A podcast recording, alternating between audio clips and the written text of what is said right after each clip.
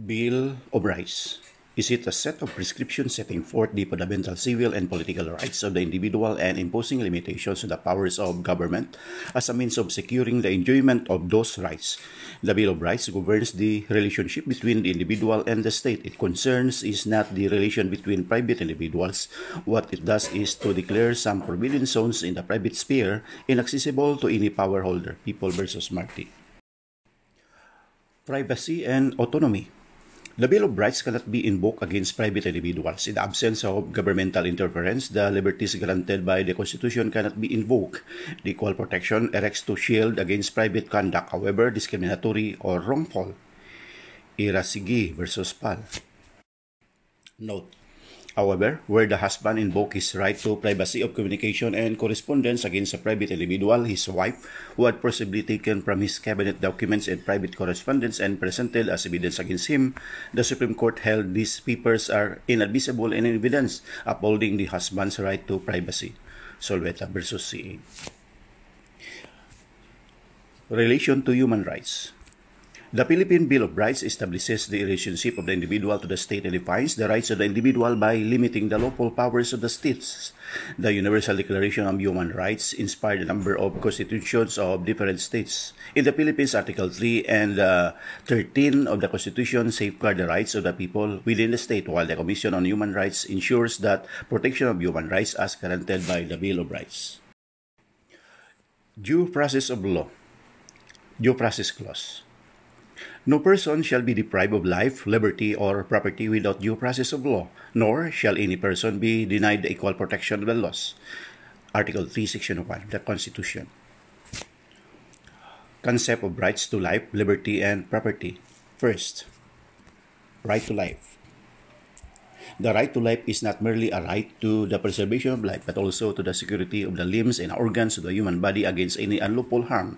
This constitutional guarantee includes the rights of an individual to pursue a lawful calling or occupation, to express, write, or even paint his ideas as long as he does not unlawfully transgress the rights of others to exercise his freedom of choice, whether this is in the area of politics, religion, marriage, philosophy, and employment, or even in the planning of his family, and in general to do and perform any lawful act or activity which in his judgment will make his life worth living. The right to life commences upon conception, that is, upon fertilization, hence the obligation upon the state to equally protect the life of the mother and the life of the unborn from conception, and to prevent the legislature from enacting a measure legalizing abortion. Article 2, Section 12, and Imbong versus Otsua. Right to liberty. It is not only the right of a citizen to be free from the mere physical restraint of his person as by incarceration, but the term is deemed to embrace the right of that citizen to be free in the engagement of his uh, faculties, to be free to use them in all lawful ways. Alligator versus Luisana. And right uh, to property. It refers to things which are susceptible of the appropriation and which are already possessed and found in the possession of man kinds of uh, due process. Due process either a substantive or a procedural. Due process means there shall be a law prescribed in harmony with the general powers of the legislature. It shall be reasonable in its operation and shall be enforced according to the regular methods of procedure prescribed and applicable alike to all citizens of the state or all of a class, people versus kaya purpose of due process clause is a guarantee against any kind of abuse and arbitrariness by anyone in any of the branches of government. More specifically, the purpose of the due process clause is to prevent undue encroachment against the life, liberty, and property of individuals and secure the individual from the authority, exercise of powers of government, uh, and uh, restrained by the established principles of private rights and distributive justice and also protect property from confiscation by legislative enactments from seizure, forfeiture, and destruction without a trial and conviction by the ordinary modes of judicial uh, procedures. Kinds of due process, uh, substantive due process, and procedural due process. Distinguish uh, these uh, uh, kinds of due process. As to basis of substantive due process, the purpose is this serves as a restriction on the government's law and rule-making powers. 1 or uh, requisites the interest of the public in general as distinguished from those of a particular class require the intervention of the state. Second, the means employed are reasonably necessary for the accomplishment of the purpose and uh, not unduly oppressive upon uh, uh, individual while procedural due process as to purpose serves as a restriction on actions of judicial and quasi-judicial agencies of the government. The uh, requisites are 1. Impartial court or tribunal clothed with judicial power to hear and determine the matters before it. Jurisdiction properly acquired over the person of the defendant and over property which is the subject matter of the proceeding. Uh, third, opportunity to be heard. And fourth, judgment rendered upon lawful hearing and based on evidence adduced. Substantive due process requires the intrinsic validity of the law in interfering with the rights of the person to his life, liberty, or property. If a law is invoked to take away one's life, liberty, or property, the more specific concern of substantive due process is not to find out whether said law is being enforced in accordance with procedural formalities, but whether the said law is a proper exercise of legislative power. Let us note that publication of laws is part of substantive due process. It is a rule of law that before a person may be bound by law, he must be officially and specifically informed of his contents. For the publication requirement, laws refer to all statutes, including those of local application and private laws. This does not cover internal regulations issued by administrative agencies which are governed by the local government code. Publication must be full or there is none at all. Tanyada versus Tobera. Uh, in a case where uh, uh, a law is uh, enacted, establishment or oper- uh, or which prohibited establishment or operation of business, providing certain forms of amusement, entertainment services, and facilities, where women are used to tools and entertainment which tend to disturb the community. Uh, the Supreme Court uh, uh, decided if this ordinance uh, violate the due process clause. According to the Supreme Court, yes, These lawful establishments may only be regulated. They cannot be prohibited from carrying on their business. This is a sweeping exercise of police power which amounts to interference into personal and private rights which the court will not countenance. There is a clear invasion of personal or property rights, personal in the case of these individuals desiring of owning, operating, and patronizing those motels and property in terms of investments made and the salaries to be paid to those who are employed therein if the city of Manila desired to put an end to prostitution, fornication, and other social ills, it can instead impose reasonable regulations such as duly inspection of the establishments for any violation of the conditions of this, uh, their licenses or permits. It may exercise its authority to suspend or revoke their license for those uh, violations, and it may even impose increased license fees. City of Manila versus Lakyo. Now, let's distinguish constitutional and statutory due process. Constitutional due process protects the individual from the government and assures him of his rights in criminal, civil, or administrative proceedings, while statutory due process uh, is found in the labor code and implementing rules. It protects employees from being unjustly terminated without just cause after notice and hearing. This is in the case of Agabon versus NLRC. Note, The Bill of Rights is not meant to be invoked against acts of private individuals like employers. Private actions, no matter how egregious, cannot violate constitutional due process. Effect when due process is not observed. The cardinal precept is that uh, where there is a violation of basic constitutional rights, courts are ousted from their jurisdiction. The violation of a party's right to due process raises a serious jurisdictional issue which cannot be glossed over or disregarded at will. Where the denial of the fundamental rights to due process is apparent, a decision rendered in disregard of the right is void for lack of jurisdiction. This rule is equally true in quasi-judicial and administrative proceedings for the constitutional guarantee that no man shall be deprived of life, liberty, or property without due process is unqualified by the type of proceedings, whether judicial or administrative, where he stands to lose the same. Garcia versus Molina and Velasco. Effect of Weber or uh, estoppel.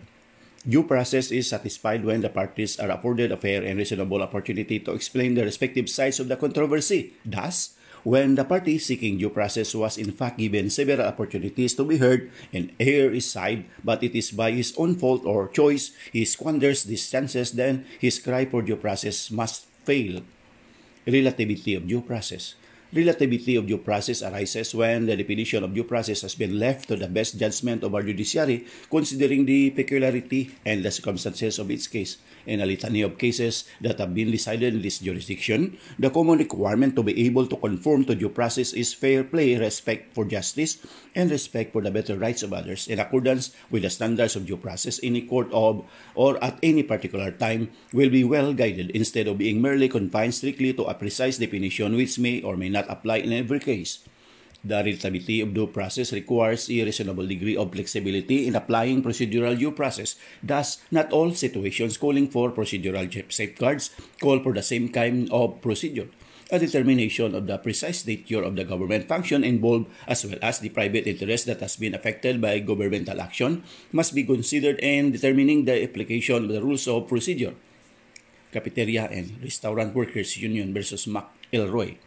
To say that the concept of due process is flexible does not mean that judges are at large to apply it to any and uh, all relationships. Its flexibility uh, in its scope, once it has been determined that some process is due, it is a recognition that not all situations calling for procedural safeguards for the same kind of procedure.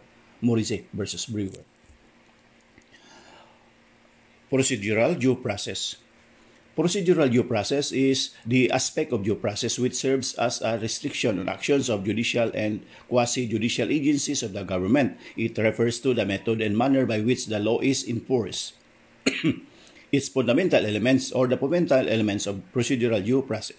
One, notice to be meaningful must be as to time and place. Second, opportunity to be heard. And third, the court or tribunal must have jurisdiction.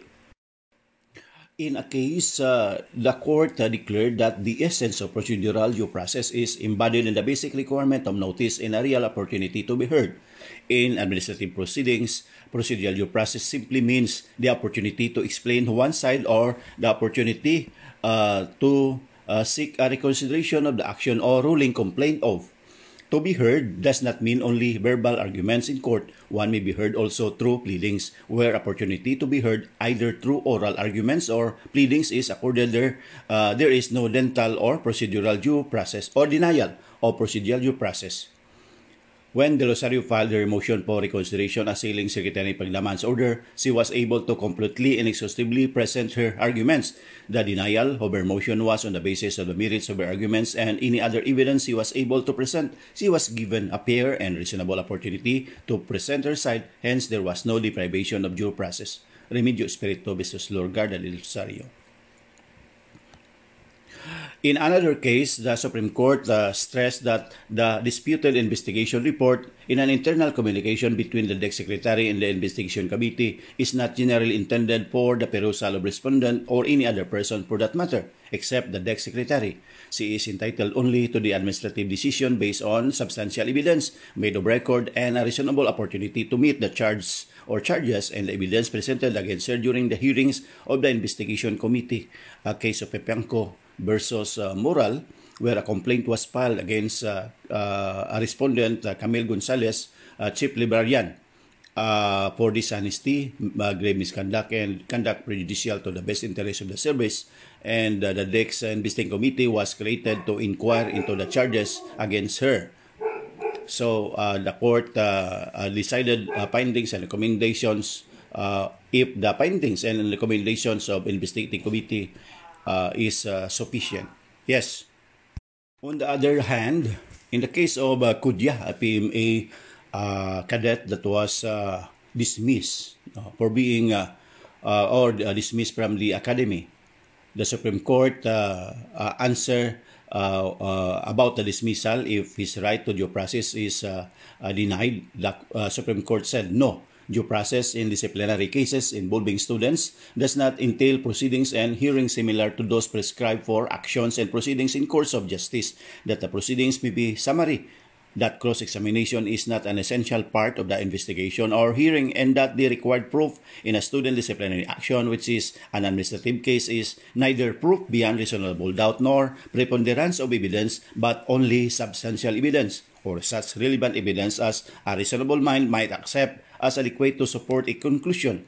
What is crucial is that official action must meet minimum standards of fairness to the individual, which generally encompass the right of adequate notice and a meaningful opportunity to be heard. It is not required that a procedural due process be afforded at every stage of developing disciplinary action. What is required is that an adequate hearing be held before the final act of dismissal. Kudya, Mr. Superintendent of uh, PMA. Procedural due process. Procedural due process is the aspect of due process which serves as a restriction on actions of judicial and quasi-judicial agencies of the government. It refers to the method and manner by which a law is enforced. The fundamental elements of procedural due process are notice to be meaningful must be as to time and place, opportunity to be heard, and court or tribunal must have jurisdiction. In a case Uh, the essence of procedural due process is embodied in the basic requirement of notice in a real opportunity to be heard. In administrative proceedings, such as in the case at bar, procedural due process simply means the opportunity to explain one side or the opportunity to seek a reconsideration of the action or ruling complained of. To be heard does not mean only verbal arguments in court, one may be heard also through pleadings, where opportunity to be heard either through oral arguments or pleadings is accorded, there is no denial of procedural due process. Also, another case, a complaint was filed against a respondent, a chief librarian, uh, and uh, the investigating committee was created to inquire into the charges against her she entitled to be informed of the findings and recommendations of the investigating committee? Answer no. It must be stressed that the disputed investigation report is an internal communication between the DEC secretary and the investigation committee and it's not generally intended for the perusal of respondent or any other person for that matter except the DEC secretary. She is entitled only to the administrative decision based on substantial evidence made of record and a reasonable opportunity to meet the charges and the evidence presented against her during the hearings of the investigation committee. In uh, the case of uh, Kudya, a PMA cadet that was uh, dismissed in the PMA, was the dismissal of Codelias a denial of his right to due process? No. Due process in disciplinary cases involving students does not entail proceedings and hearings similar to those prescribed for actions and proceedings in courts of justice. That the proceedings may be summary that cross-examination is not an essential part of the investigation or hearing and that the required proof in a student disciplinary action, which is an administrative case, is neither proof beyond reasonable doubt nor preponderance of evidence, but only substantial evidence or such relevant evidence as a reasonable mind might accept as adequate to support that conclusion. What is uh, crucial is that official action must meet minimum standards of fairness to the individual, which generally encompass the right of adequate notice and meaningful opportunity to be heard. It is not required that procedural due process be afforded at every stage of developing disciplinary action. What is required is that uh, an adequate hearing be held before the final act of dismissal. Kodja versus Superintendent of PMA. Now, we go to judicial due process. Whether in civil or criminal judicial proceedings, due process requires that there be an impartial and disinterested court clothed by law with authority to hear and determine the matter before it. Note, the test of impartiality is whether the judge's intervention tends to prevent the proper presentation of the case or the ascertainment of the truth. Second, jurisdiction lawfully acquired over the defendant or the property which is the subject matter of the proceeding. Third, notice and opportunity to be heard be given to the defendant. And fourth, judgment to be rendered after lawful hearing clearly explained as due to the factual and legal basis. Constitution, Section 14, Article 7. Distinguish uh, administrative and judicial due process. As to essence, administrative due process as uh, is uh, has opportunity to explain one side while judicial it has a day in court the means in administrative due process usually through seeking a reconsideration of the ruling uh, or the action taken or appeal to a superior authority while in judicial submission of pleadings and oral arguments. As to notice in hearing in administrative uh, due process required when the administrative body is exercising quasi-judicial function as in the case of Pilcom, SAT versus Alcuas, while in judicial due process, both are essential, the notice and hearing due process in academic and disciplinary proceedings. parties are bound by the rules governing academic requirements and standards of behavioral prescribed by the educational institution. Resource to court is available to parties. Due process in deportation proceedings. Although a deportation proceeding does not partake of the nature of a criminal action, however, considering that it is harsh and extraordinary administrative proceedings affecting the freedom and uh, liberty of a person, the constitutional right of such person to due process should not be denied. Thus, the provision of the Rules of Court of the Philippines, particularly on criminal procedure, are applicable to deportation proceedings. Lauhil versus CA. In a case, a German was granted permanent resident status in the country. In the letter of Vice President, informed the Philippine ambassador to Germany that respondent had police records and financial abilities in Germany. The Board of Commissioners thereafter issued a summary deportation order. It relied on the correspondence from the German vice consul on his speculation that it was unlikely that the German embassy will issue a new passport to the respondent on the warrant of arrest issued by the District Court of Germany against the respondent for insurance fraud and on alleged illegal activities of the respondent in Palawan. The uh, Board of uh, Commissioners concluded that the respondent uh, was not only undocumented but an undesirable alien as well. Is the summary deportation order is valid? No. Section 37C of Commonwealth Act 613 as amended provides that no alien shall be deported without being informed of the specific grounds for deportation or without being given a hearing under rules of procedure to the prescribed by the Commissioner of Immigration under paragraphs or under the memorandum order, an alien cannot be deported unless he is given a chance to be heard in a full deportation hearing with the right to adduce evidence in his behalf. The respondent was not afforded any hearing at all. The BOC simply concluded that the respondent committed insurance fraud and illegal activities in Palawan without any evidence. The respondent was not afforded a chance to refute the charges. He cannot thus be arrested and deported without due process of law as required by the Bill of Rights of the Constitution. Domingo versus Kier. However, there are instances when hearings are not necessary. One, when administrative agencies are exercising their quasi-legislative functions. Abatement of nuisance per se, granting by course of provisional remedies, cases of preventive suspension, removal of temporary employees in the government service, issuance of warrants of restraint and or levy by the BIR Commissioner, cancellation of the passport of a person charged with a crime, and suspension of a bank's operation by the Monetary Board upon a prima facie finding of liquidity problems in such bank. In a case, uh, an ordinance passed in the City of Manila makes it unlawful for non-Filipino citizen to be employed or to be engaged in any kind of trade, business, or occupation with the City of Manila without securing an employment permit from the Mayor of Manila. Is the ordinance uh, unconstitutional? Yes, the ordinance is unconstitutional. While it is true that the Philippines as a state is not obliged to admit aliens within its territory, once an alien is admitted, he cannot be deprived of life without due process of law. This guarantee includes the means of livelihood. The ordinance amounts to a denial of the basic right of the people of the Philippines to engage in the means of livelihood. Mayor Beliegas versus Hiyo Ching, Chow Pau Huao. Now we go to levels of scrutiny. 1. Differential review or the rational basis tests. Laws are upheld if they rationally further a legitimate governmental interest without court seriously inquiring into the substantiality of such interest and examining the alternative means by which the objectives uh, could be achieved.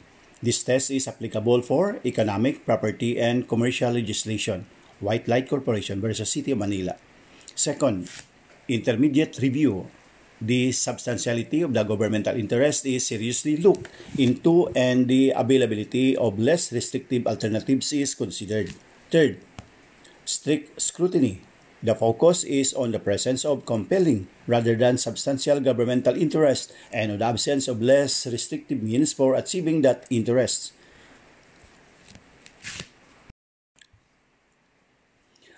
The void for weakness doctrine a law is vague when it lacks comprehensive standards that men of common intelligence must necessarily guess at its common meaning and differ as to its application.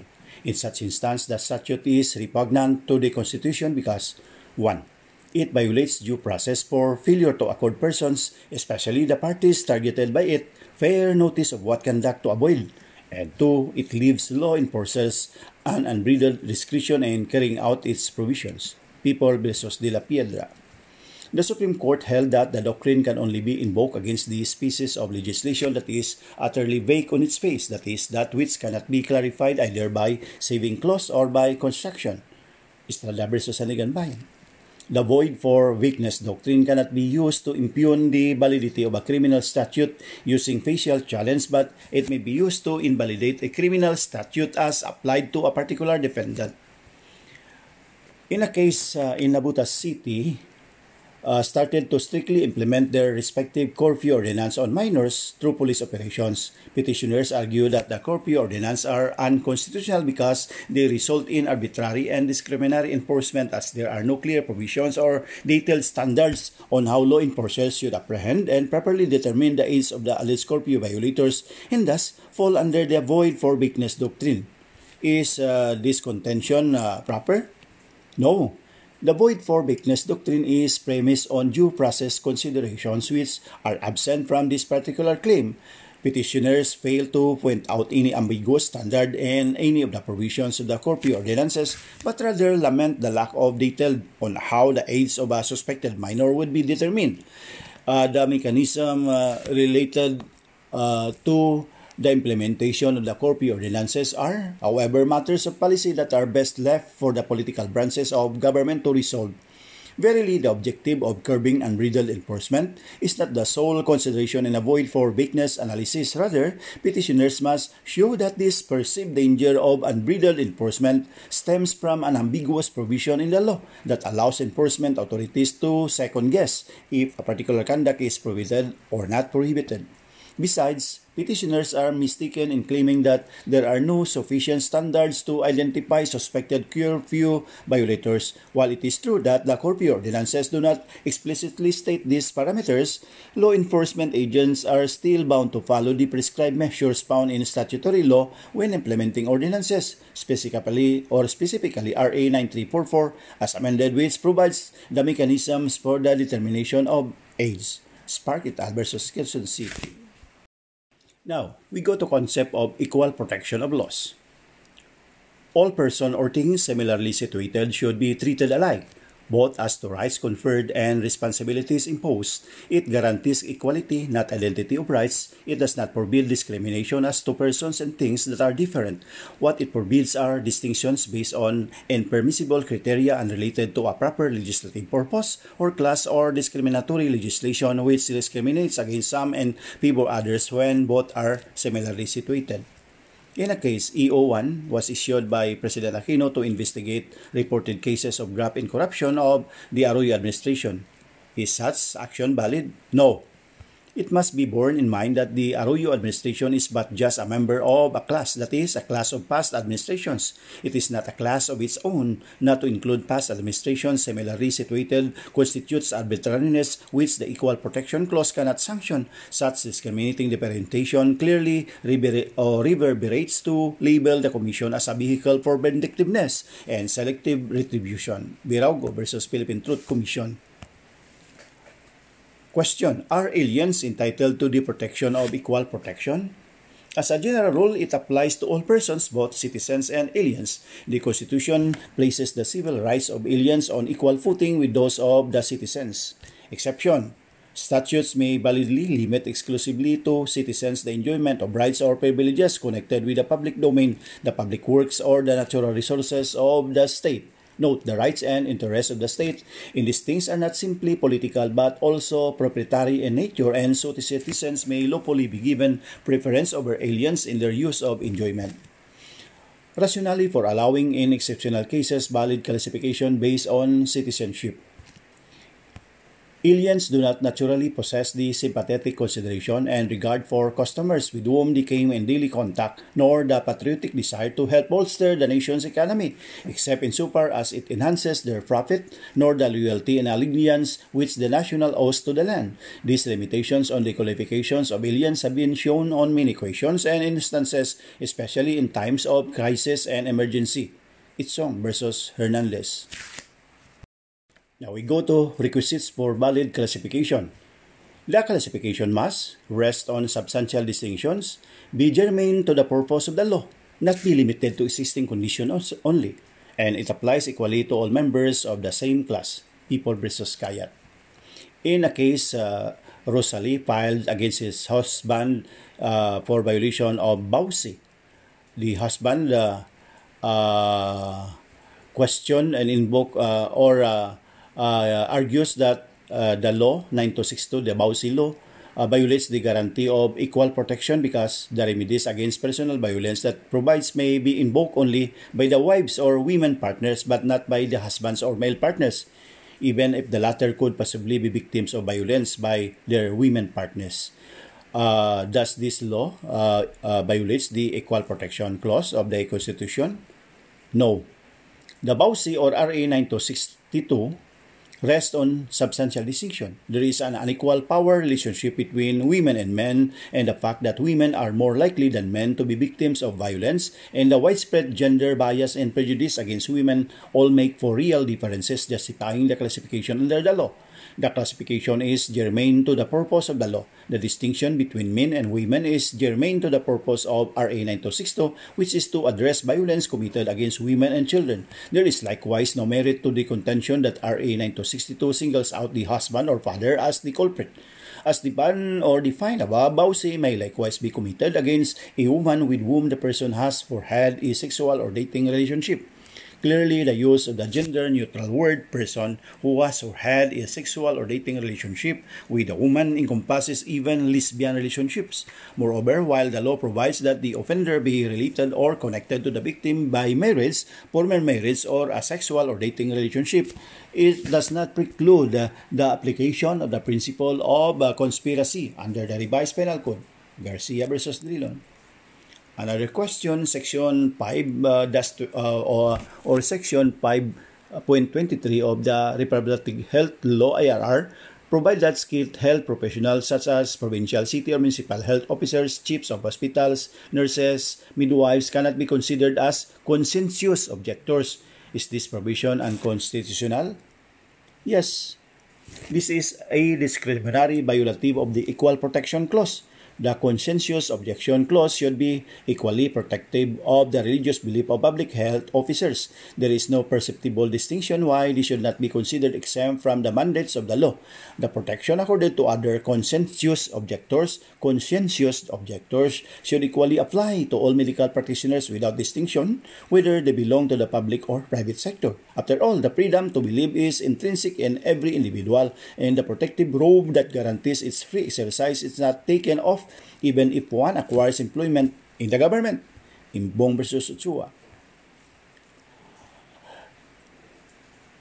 Another question. The new Central Bank uh, created two categories of employees. The Bangko Sentral ng Pilipinas officers who are exempt from salary standardization law and the rank and file employees with salary grade 19 and below were not exempt from SSL.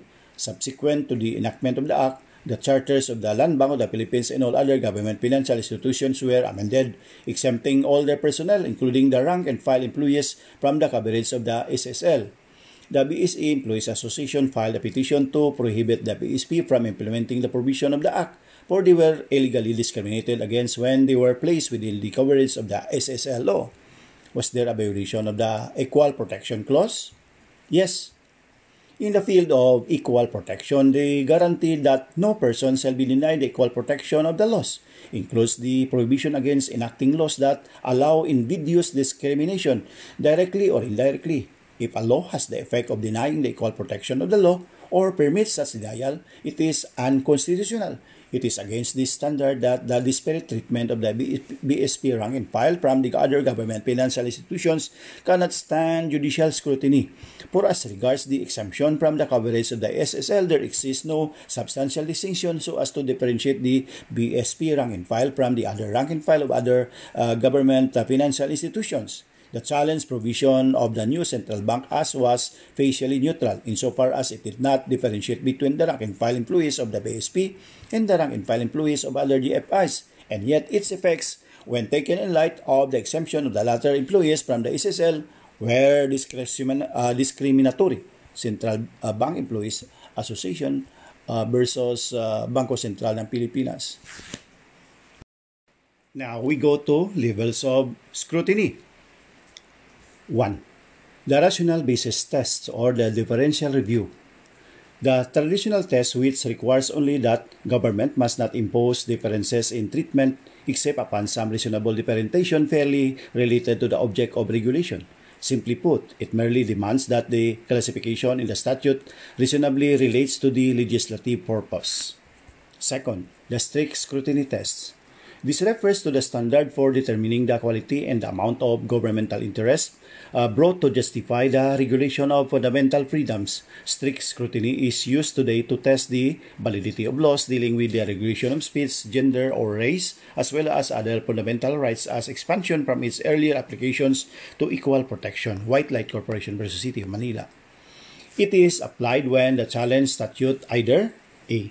classifies on the basis of an inherently suspect characteristics, or B, infringes fundamental constitutional rights that all legal restrictions which curtail the civil rights of a single racial group are immediately suspect. That is not to say that all such restrictions are unconstitutional. It is to say that courts must subject them to the most rigid scrutiny. The presumption of constitutionality is reversed. That is, such legislation is assumed to be unconstitutional until the government demonstrates otherwise. Central Bank Employees Association versus BSP. Third test is the intermediate scrutiny tests. On this test, it requires that the classification or the means must serve an important governmental objective, which is the ends, and is substantially related to the achievement of such objective. A classification based on sex is the best established example of an intermediate level of review. Distinguish rational basis test versus strict scrutiny.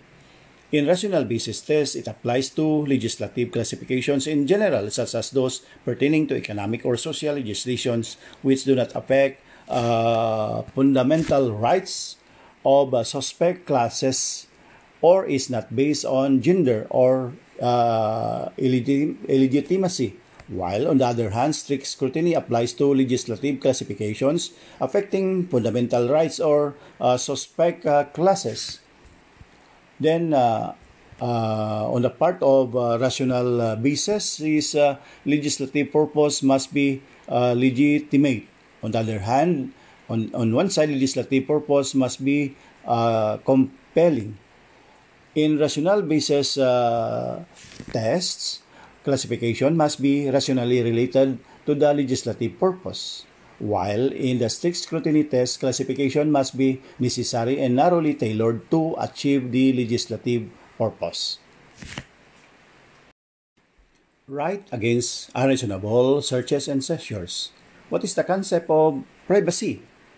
The right to be left alone. In context, the right to privacy means the right to be free from unwarranted exploitation of one's person or from intrusion into one's private activities in such a way as to cause humiliation to a person's ordinary sensibilities. Now, let's distinguish what is search warrant against warrant of arrest. Search warrants as to authority which uh, examines.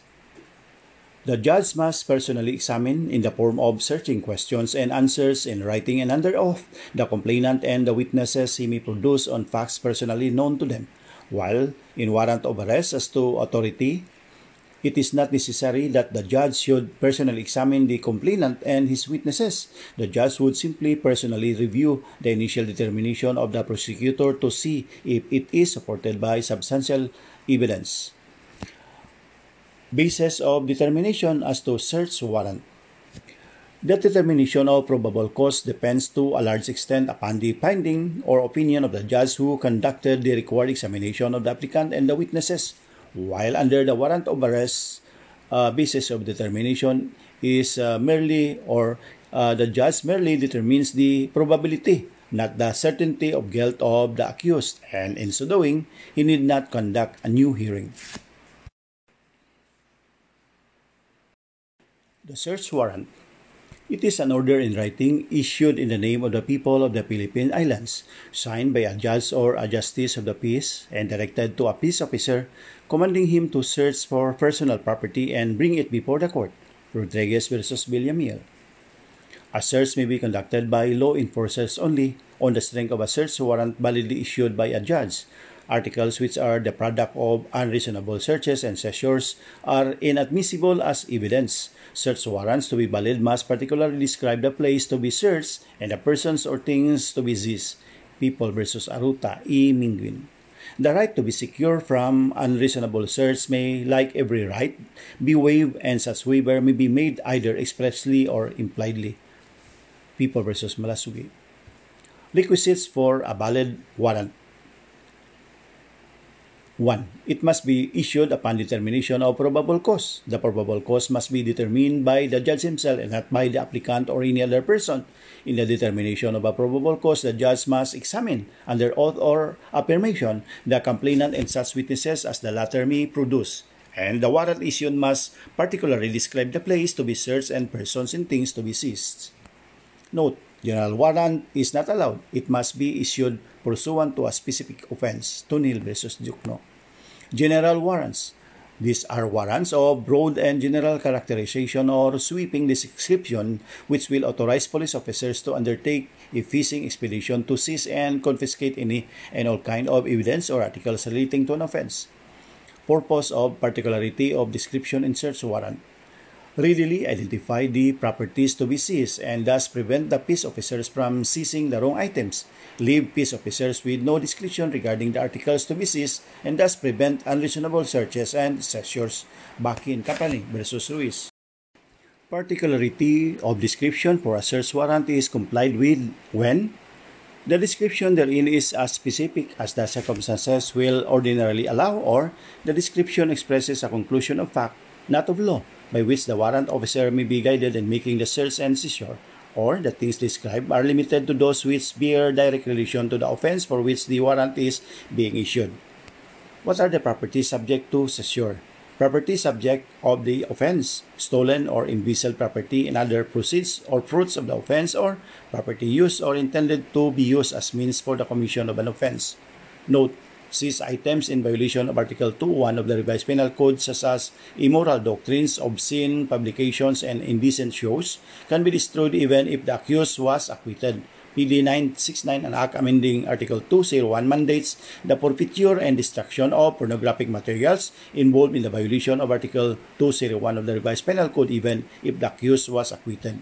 Nogales versus People. Nature of search warrant proceedings neither a criminal action nor a commencement of a prosecution. It is solely for the possession of personal property. Probable cause.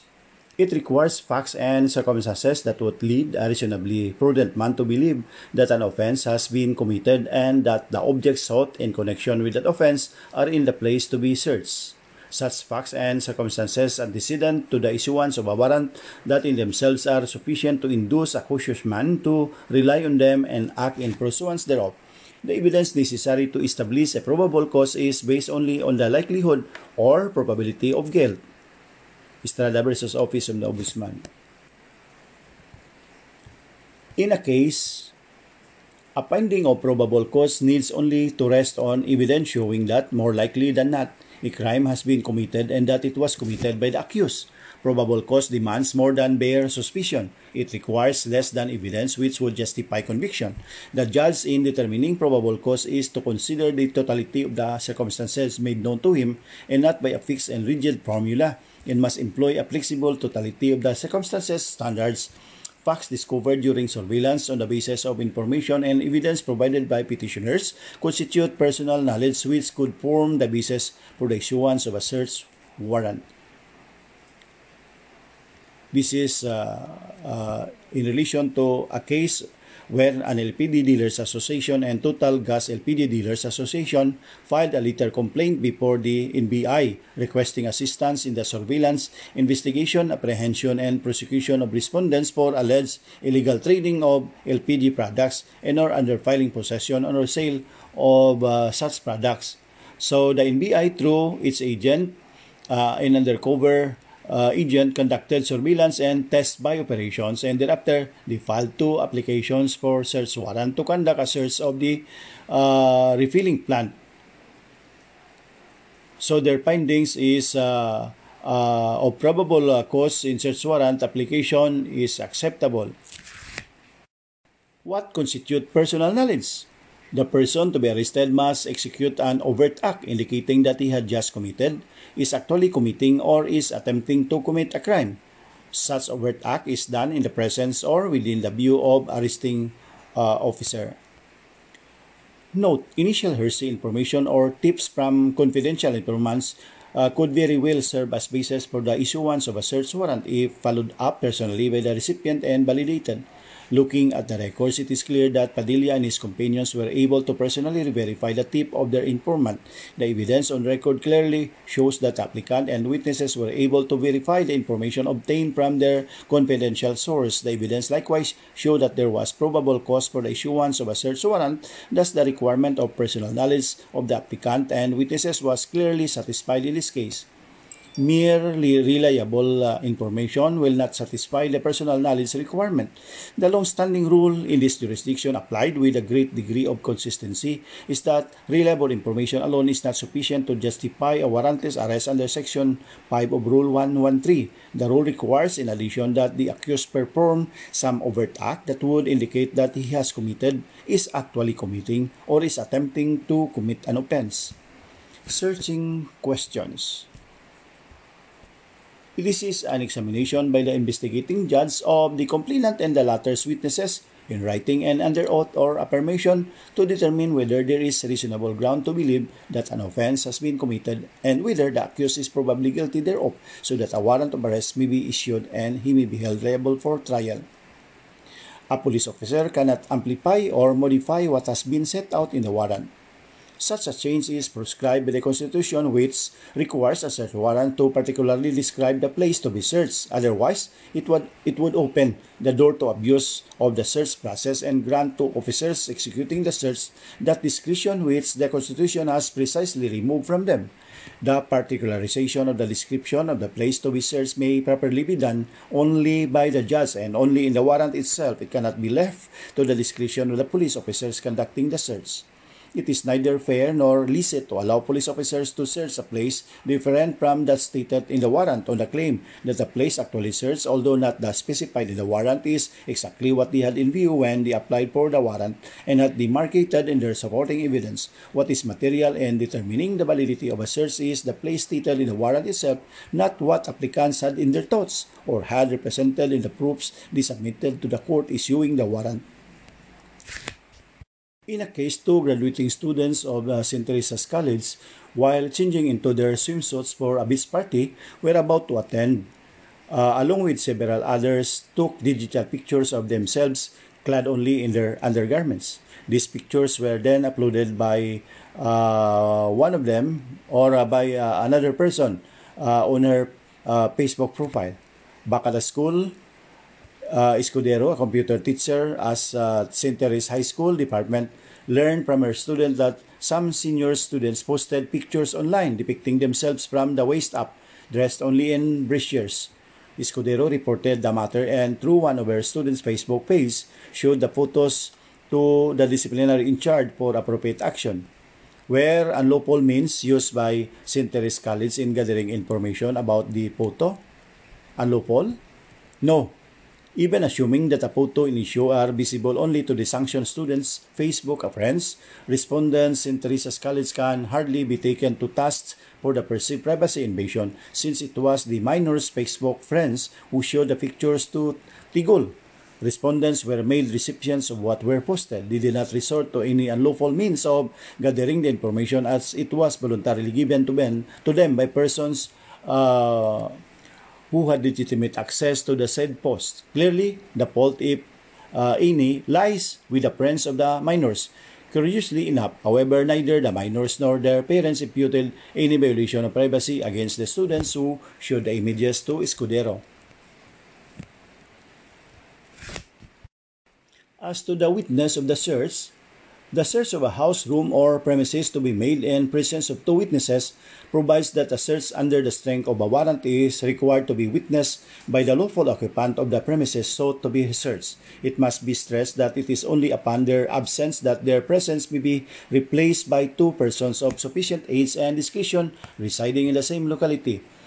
In the case, a judicious perusal of the records revealed that the policemen involved in the search of uh, Balawitan's residence, as shown in their own testimonies, did not conduct the search in accordance with Section 8, Rule 126 of the revised Rules of uh, Criminal Procedure. Worse, the search team even instructed Maria to contact her father via telephone, which she could only do by leaving their residence and going to the house of a certain Dr. Romeo Bago to use the telephone therein. It was only after her return to the residence that SP Otto Bakay announced that they have all allegedly found Shabu and Balawitan's room. The search conducted therein by the search team fell way below the standard mandated by the Rule 126 and thus deemed unreasonable within the purview of the exclusionary rule of the Constitution or under the Constitution.